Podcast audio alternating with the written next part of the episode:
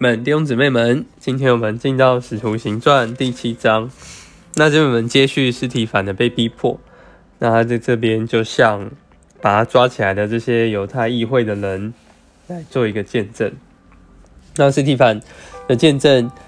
前面有很大一段落呢，就讲到亚伯拉罕，还有到这个摩西的故事。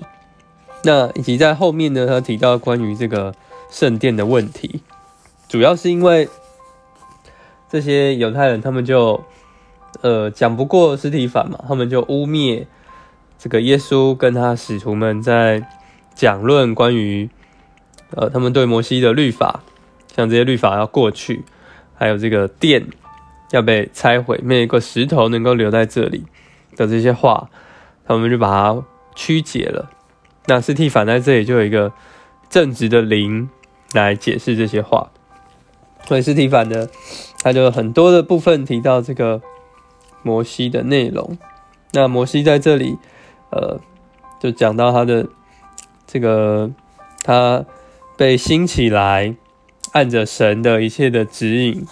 让他能够做以色列的首领，做这个救赎者的经历。那也指明他并没有，斯蒂凡并不是要废弃这个摩西所经过的事情。他乃是，呃，在这里，呃，按就是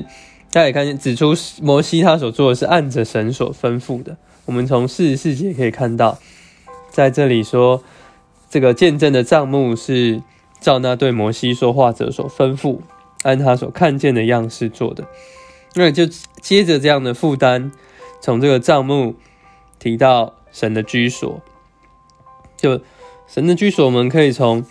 四十八节来看到，是一凡的负担就在这一句话。其实至高者并不住人手所造的，就指的说，这个神其实他并不是打算住在一个物质人所造的殿之中，他其实是盼望神的子民能够在灵里敬拜他。当耶稣在约翰福音那里提到，他来找这个撒玛利亚妇人的时候呢，撒玛利亚的这个这个妇人问他，犹太人都要到这个店里敬拜，那这个耶稣就跟他说，敬拜神是灵，敬拜他的要在灵里来敬拜。所以，我们今天并不是要看重一个什么物质的地方。是要看重我们邻里，这是神所住的地方。们，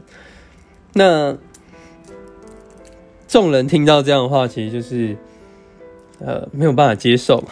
就其实又又没有办法辩赢斯蒂凡，因为斯蒂凡确实就是很正直的讲说了这个神的话，为神做了这样的见证，所以他们就用石头来打死他。斯蒂凡就在这里殉道了，但是他我们也看见他殉道的时候是非常的荣耀，他是在新约里面唯一一个看见耶稣站在神右边的那个人，所以这是这也是成为一个我们的榜样了，在我们无论遇到什么样的环境的时候，我们总是做个装备好的人，那当主需要我们的时候，我们就可以。按着神正直的话，然后来为神做见证，不怕这些逼迫为难。那我们必要看见神的荣耀向我们显现。们。